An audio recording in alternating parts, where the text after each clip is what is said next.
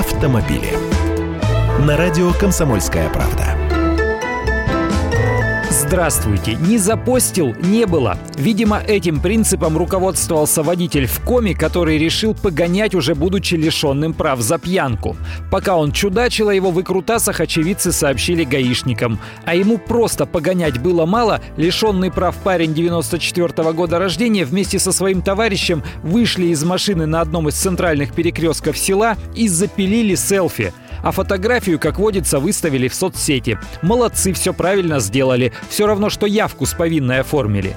Полицейские сопоставили со съемкой уличной камеры, какая именно машина останавливалась для фотографирования. В итоге поймали этого героя и не только поймали, но и загрузили по полной. К его 18 месяцам лишения добавилось еще 17 административных материалов, штрафы по которым превысили 100 тысяч рублей.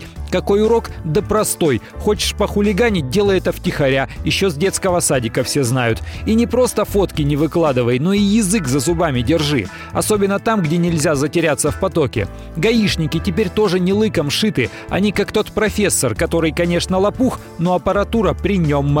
А может, и этот решил стать звездой Ютуба. Только просчитался немного. Для этого, во-первых, нужна не Калина, во-вторых, куролесить надо не в селе Усть-Кулом, а в Москве на Кутузовском. Только здесь и своих хватает. А для нас будет хорошо, если их станет на дорогах поменьше. Я Андрей Гречанников, ты эксперт «Комсомольской правды». С удовольствием общаюсь с вами в программе «Дави на газ» ежедневно по будням в 8 утра по московскому времени. Автомобили.